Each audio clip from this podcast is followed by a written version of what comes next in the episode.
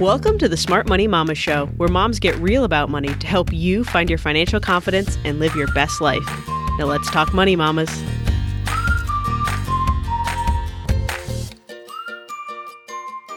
Hey there, mamas. I'm your host, Chelsea Brennan, and today it's time for our monthly mailbag episode on the Smart Money Mama Show, where we answer questions directly from listeners like you. But this is extra special since it's also our 100th episode of the show. Like, what? I don't, I honestly don't know how we've gotten here. Today, we're going to share some of our favorite episodes of these first 100 and answer four great questions on saving for the cost of college, home maintenance expenses, and hobby income. I love getting to talk about such a wide range of things on these episodes. Also, for an overview of this month's questions, links to resources mentioned, including the Facebook group where you can submit your questions for next month's mailbag, and to download your free Meaningful Money Goal Kickstart Guide, head over to the show notes at smartmoneymamas.com forward slash 100 because this is our 100th episode. All right, all right, let's get Lauren, my right hand and the chief glitter officer here at Smart Money Mamas, on the show and dive into your question. Lauren, can you believe it's our 100th episode of the podcast? I really cannot believe we've done a hundred of these. It feels insane. it does feel insane, especially because the show's only been around for about 13 months, a little less than 13 months. And so for a while, for those of you who've been listening to Smart Money Moms from the beginning, we were doing two episodes a week, and that was so much so much podcasting. Because we are crazy people. Because we're crazy people. Lauren, what have your favorite episodes so far been? Okay, so I've got a few one of my first episodes, and it's like a special one because it was one of our launch episodes, was episode four with Rosemarie Groner. Oh, such a good one. There, I I love Rosemarie. Like I love her whole business story. But there were two things in that episode that make me remember it. And one was when she was talking about how like her worst day as a state trooper felt the same way emotionally as her worst day blogging, even though as a state trooper, she was dealing with much heavier stuff. And it's just like a good reminder to remember that like everyone's going through their, their own thing and that it's intense to them, you know? Absolutely. And the second thing was how she was talking at some point in there how even after she was making very good money with her business, she realized she still had so much mindset work to do and, and that she really thought that some of the things and decisions she had made in her life were like, or the money that she was making were responsible for some of the bad things that were happening in her life, which all of us listening are like, no way, that's not how, it happens. But she still had that, that work to do. And that was shocking to me because I just never really thought about that. So many people think you can just out earn your money mindset issues. And that Rosemarie's episode was a really great deep dive into, you know, she shared a lot about what her money mindset hangups were and continue to be to some extent. Yeah. It's a good one to check out. Any other favorites? Yes. Episode 29, which is one of yours, which is how to determine your family money values it's not like I haven't heard you talk about these things before, but when we were putting that episode together, it just really hit home more that it's not just about who you support and who you don't support, which is the way that I always thought about your money values, but that it's really like, what do you want your life to be? And when you start framing what you want and putting your money there, you actually get to where you want to go. And it seems really simple, but it was a big aha moment for me that day. And that has been one of our most popular episodes. And we definitely get a lot of comments about listening to that with their partner. And I love hearing how people have set up their own family money values because that also includes, you know, what lessons are you passing on to your kids and what does generational wealth mean to you? And what are those big money decisions with your kids going to look like? That was a fun one to record and then to see people's responses too. Definitely. One of my favorite episodes was episode 20 with Kiersten Saunders. I love Kiersten. So, anyone who's listening who's not familiar, she is from Rich and Regular. And we talked about basically her explanation was like getting out of her own way to get out of debt and like protecting herself from herself because she was an overspender and what that was like marrying Julien, who also runs Rich and Regular with her, who is more of a saver and did not have debt when they got married. And so that was just a fun episode because she is an absolute joy of a human being. Like I just love her to pieces. But she was so open and vulnerable and, and shared so much of her story that I know that a lot of people who listened to that episode were just excited that they could be spenders and get ahead with money and pursue financial independence. It was just such a great episode. I love that that whole concept is important to her. I don't actually remember if it's the episode or when she spoke at the summit, but she talked a lot about like enjoying the journey while mm. you're reaching those financial goals. And I feel like that's something that a lot of people forget. And she's like, use the good plates, do the stuff. And it's one of those perspectives that can only come from being like a happy spender, you know? yeah, absolutely. I know you had some episodes from the team who they had favorites. They do. Kate was also a big fan of How to Determine Your Family Money Values. And she loved um, Nora's episode that just came out. Mm. Yeah, Nora McInerney from Terrible Thanks for Asking is her podcast, and she's an amazing grief author. Was recently on the show talking about managing money through grief, which was another one that I think was just a real honest look about what this looks like.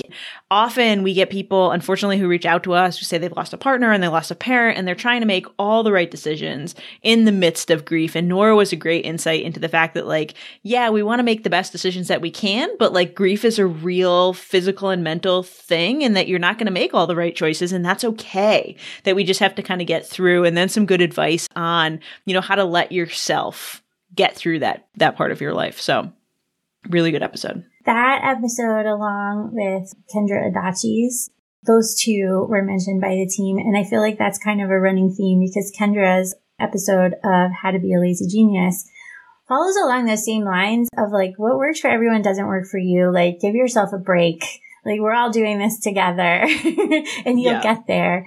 Take a few minutes to breathe.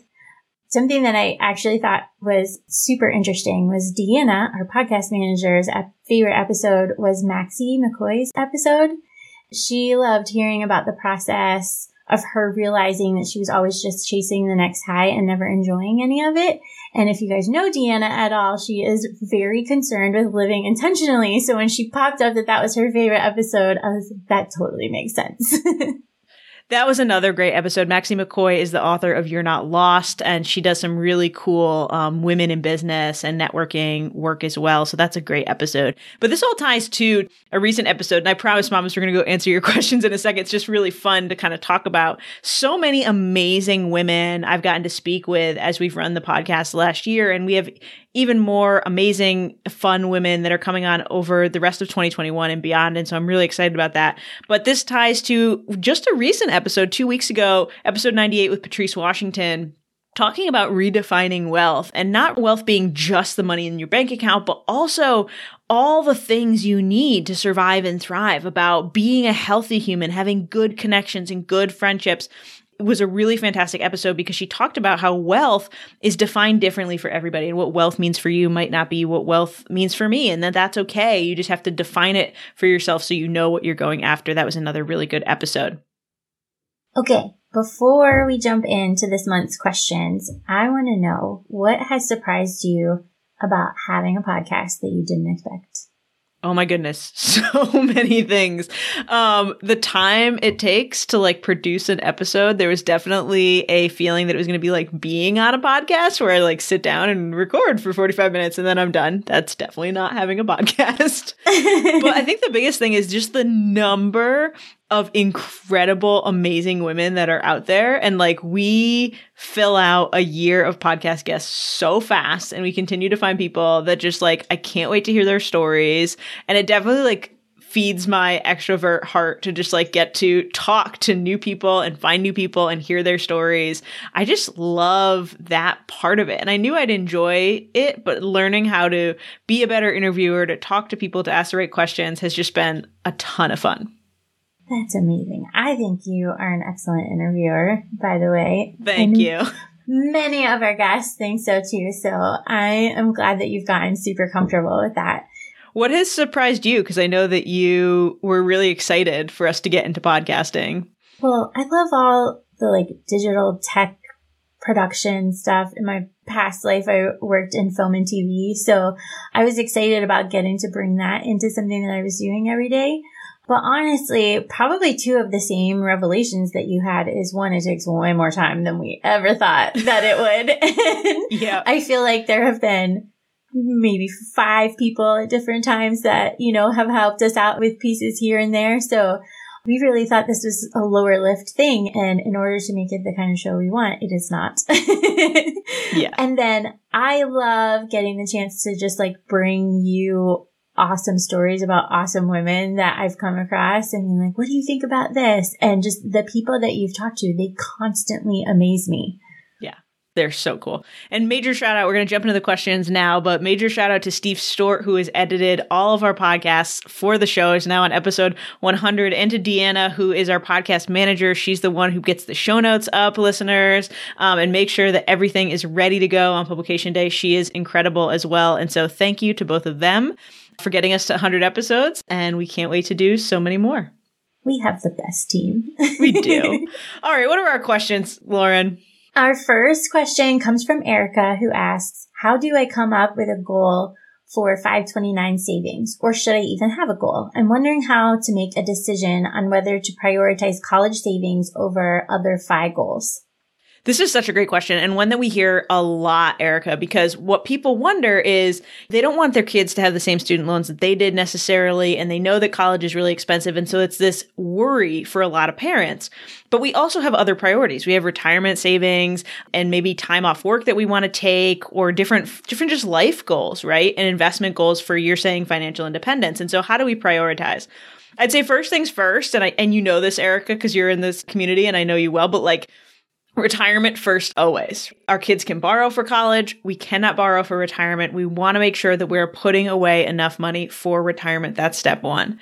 Step two is figuring out how much to save, is really going back to that episode Lauren and I were talking about your family money values is what do you want to cover for your kids? What are your goals? Do you want to cover 100% of college? Are you comfortable paying for private college or will you only pay for the local state college? Really get a sense of what do you want to cover for them? And there's some parents that, you know, maybe they're doctors or they have advanced degrees. And so they expect not only to cover their kids' college, but also to cover master's degrees or other programs. And so we have to think about what do you want to cover for your kids before we can get into any sense of goals.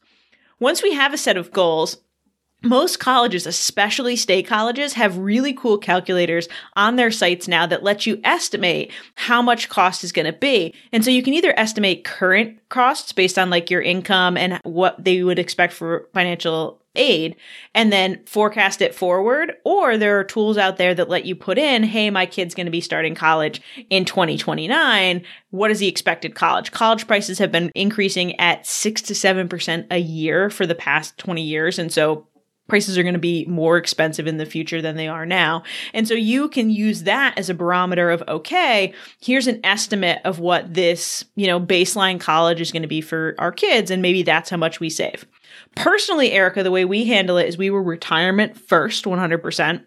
And then emergency fund, getting a kind of basic cover the bottom of your money hierarchy of needs, right? Make sure you have the security and the physiological needs covered. Then for us, we are covering state college for the boys within our five their 529 plan. So we live right near UConn, and so we use UConn to estimate that cost. We figure out how much we need to be saving on a monthly basis to get to the our target savings by the time that they go to college. This is very similar to using like a retirement calculator or an investment calculator to just get to a certain point. You include compound interest. It's great. Additional savings for the boys, we're going to keep in taxable accounts in our names. The reason for that is that while those funds are tagged for the boys, we don't want it to impact their financial aid. And funds in their name have a much bigger impact on financial aid than funds in the parent's name. And so you want to start with funds. We like to start with funds in our name. And then when they reach 18 or adulthood or whatever we decide is the right number, we can decide if we're going to help them pay for private college, if they, we want them to take out loans, if they want to start a business, things like that.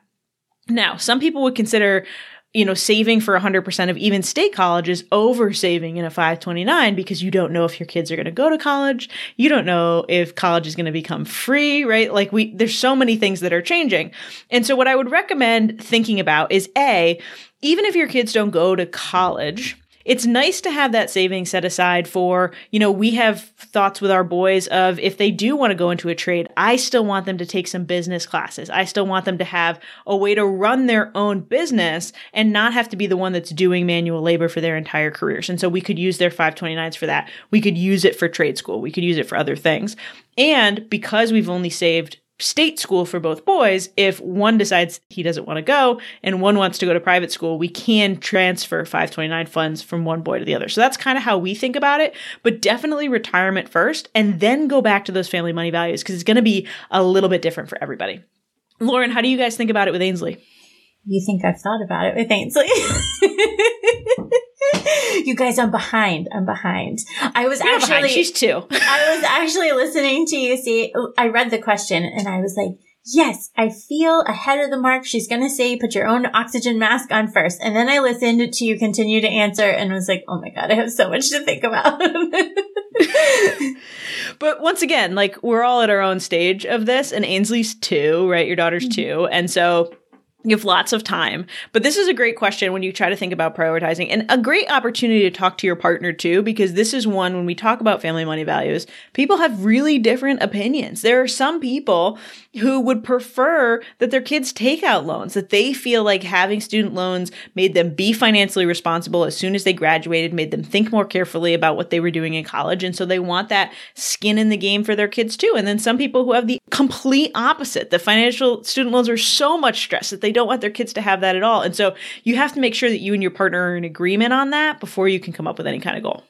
It's very true. I would say along the lines of what I'm thinking is that I just want her to have options that don't require her to be more responsible than maybe she can manage at that age because because I wasn't. so, yeah. And then just thinking along the lines of my feelings about higher education and her father's feelings about higher education, which are like, if that's what you want to do, go for it. But also, we are both huge students of life. So I don't know what our decision will be. I, I do actually have the state 529 in her name. I'm just realizing that I opened that letter the other day. I did something in, in massive, like, I have a new infant brain, but we're not actually contributing to it yet, but it, she's getting the, the state contribution for it. That's fantastic. And that makes me happy because I probably would not have done that without you.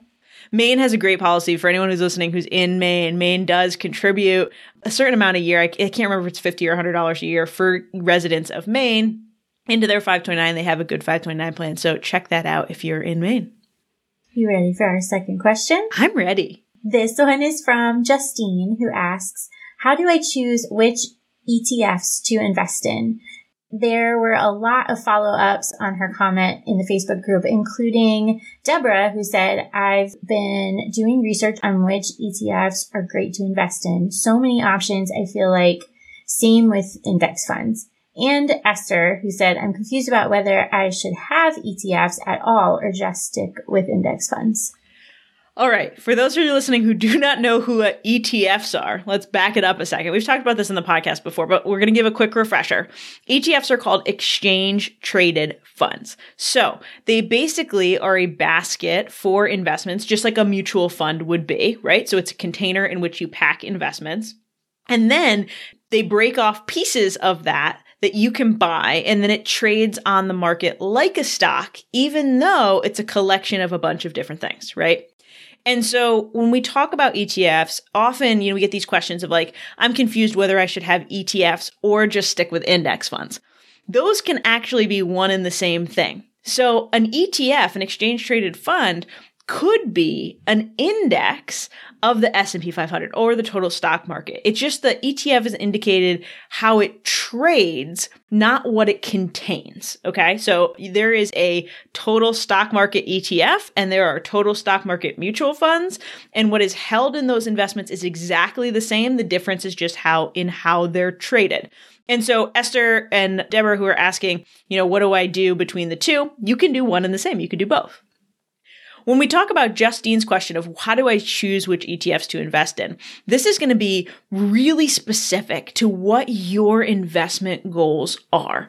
And so if you've listened to this podcast, Justine, for a while, you know that I am a proponent of simple investing, low fee investing focused around index funds. So while there are literally thousands of different ETFs you can choose from, I want you to look for ones that have the word index in them and ideally ones that have the word total in there as well, because we want to get a big broad basket of what we're going to own. So that's the total stock market index, the total bond, US bond index. Those are the type of things that we're looking for. They're going to give you a broad base of investments and they're likely going to be lower fee. So when we're trying to pick, looking for those two words is a good place to start. The other good place to start is to look at the expense ratio for that ETF. So the expense ratio is the cost to manage that underlying investment. And you're going to be charged that fee without you even really noticing it because it's not something that like you're going to get a bill for, you know, it's going to cost you five bucks to keep this thing. It just happens in the underlying trading. And so you want to pay attention to that and you want that fee to be low. What's great about ETFs is that there are total stock market ETFs, total bond market ETFs where the fee is 0.04%, 0.03%. We're talking super, super low fees, especially when we generally talk about wanting to keep your fees below 0.5%, right? So when you're way, way below that. And so that's a great option. The difference between a mutual fund and an ETF, and those are the two things that often we end up making that decision of like, okay, if I want a total stock market thing or I want an S&P 500 thing, how do I choose between a mutual fund and an ETF? For the broad base audience, they're ba- basically the same thing, right? Because what's packed inside that investment is the same thing. The difference is, once again, how they trade. And so the difference that most of us have to think about is that you can buy fractions of a mutual fund. So if you have $1,000 to invest, you can just go buy $1,000 of total stock market mutual fund. And even if the price of that mutual fund is $300 a unit, they're called units, not shares, you will get 3.33 units and every single one of your dollars will be invested. If you looked at the same ETF and it was $300, you could only buy three shares of that ETF and you'd have $100 left over that's not invested. And what we call that is a cash drag. So it's money that's not actually working for you. It's just sitting in your account until you can save enough to buy another share. And so in general, mutual funds are marginally better for the average person, but ETFs often have no minimum to invest, where mutual funds can have a range of minimums to invest. You look at Vanguard, you're looking at anywhere from a thousand to ten thousand dollars minimum investment in their mutual funds, whereas their ETFs have no minimum. So basically we're splitting hairs here right? And i want you to look look for those words look for index look for total. Look at your expense ratio which is going to be listed right on the page that gives you information about that etf we want to keep that expense ratio low and just try to not get into things that i would consider actively invested. And so those are places where there's a portfolio manager trying to pick the best things. So this is things about growth stocks or you know the barclays 50 growth, whatever they call it. They all have these complicated names. You'll be able to call them out because they won't have those two words I mentioned in them, and that fee is going to get much higher. And so those are the type of things to watch out for. The last thing I'll mention is commodity ETFs. And what I mean by that is you'll see ETFs for gold and silver and milk and all different other kinds of things. Investing in commodities is its own world generally I would just just don't touch that. Just back away slowly, let somebody else deal with that because that involves a lot of geopolitical conversations, a lot of interest rate conversations, a lot of, you know, what's happening with farm yields and all that kind of stuff. And so generally when we talk about long-term investing, go back to total index low fees. All I heard out of that was keep it simple. I know. I said keep it simple, and then I talked for several minutes, and so I feel like that might have gotten lost. I'm glad you called it out. no, I I didn't even mean in your explanation. I'm sure your explanation is actually very helpful, and I was going, yep, yep, beyond me. Let's let's take Chelsea's simple advice out of that. Well, and I think that that's, you know, we see this comment from Deborah if she's doing a lot of research on a lot of different ETFs. That's great. But I always think that in general, you could be better using that time to do other things, right? Like self care or investing in yourself, learning something new, doing something, a new project at work versus researching ETFs, where at the end of the day, the passively managed things outperform over the long term over 95% of the time. And so you're better off just keeping it super simple. And we'll link in the show notes to this episode our explanation of what a three fund portfolio is. And that is literally taking three mutual funds or three ETFs, either way you want to do it, um, and having that be your whole portfolio. It makes it very, very easy, very easy to manage. And then you don't get caught up trying to research different ETFs. All right, before we answer the rest of our questions, let's take a quick break to hear from our partners who help make the Smart Money Mama show possible. Mamas, it's almost spring cleaning time, so I want to share my favorite place to buy natural cleaning and personal care products and other household essentials. It's called Grove Collaborative.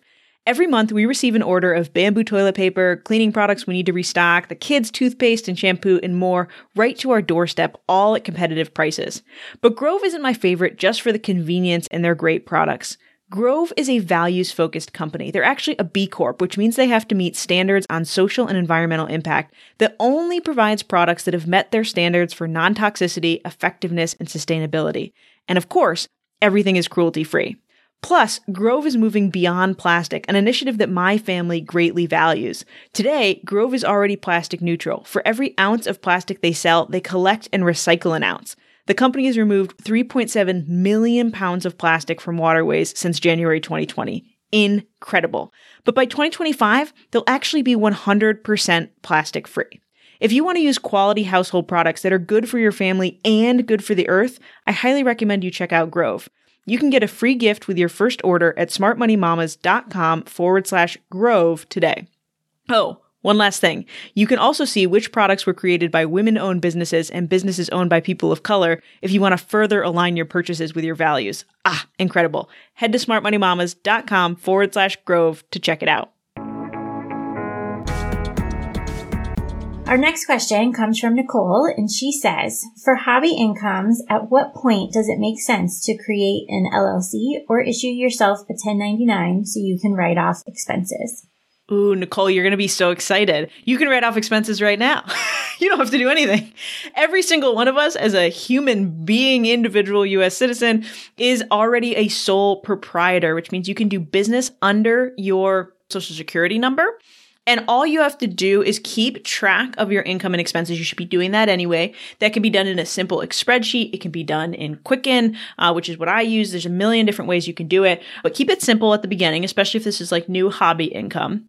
And when you file taxes, you're going to have to file what's called a Schedule C. And a Schedule C is going to break down what your income was, what your different expenses were, has little boxes for it. It's not a very complicated form. It's one page and it'll break down to your profit. Your profit is what you're going to get taxed on for income tax. So all those expenses that you're subtracting from your revenue, from your income, those are your deductions. You're writing off those expenses and you're only getting taxed on your profit. So that's great. You never need to issue yourself a 1099. Um, you're already a self-employed individual just by being a human being. So if you're making over $600 on your hobby income this year, you want to make sure you fill out that Schedule C and you want to make sure you're tracking those expenses. When it comes to at what point do you create an LLC, this is going to be different for everybody, right? And so if you talk to a lawyer, they would say the moment you start doing business. But in general, the point of an LLC is to limit it stands for limited liability corporation and the point is to separate the liability of your business from your personal assets so if something happened and you got sued your business got sued that the people suing you would not be able to come after your retirement funds and your house and your personal assets.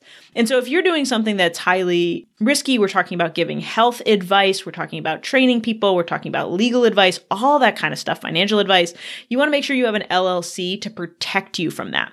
If you're selling, you know, hand stitch things on Etsy, you're probably not at a super high risk. Once again, lawyers are going to tell you to get your LLC no matter what in general, I operated for about a year before I got my LLC. When we had a more consistent set of income, we knew this was going to be a business. And then I formed the LLC because you're going to have different filing and maintenance costs depending on your state.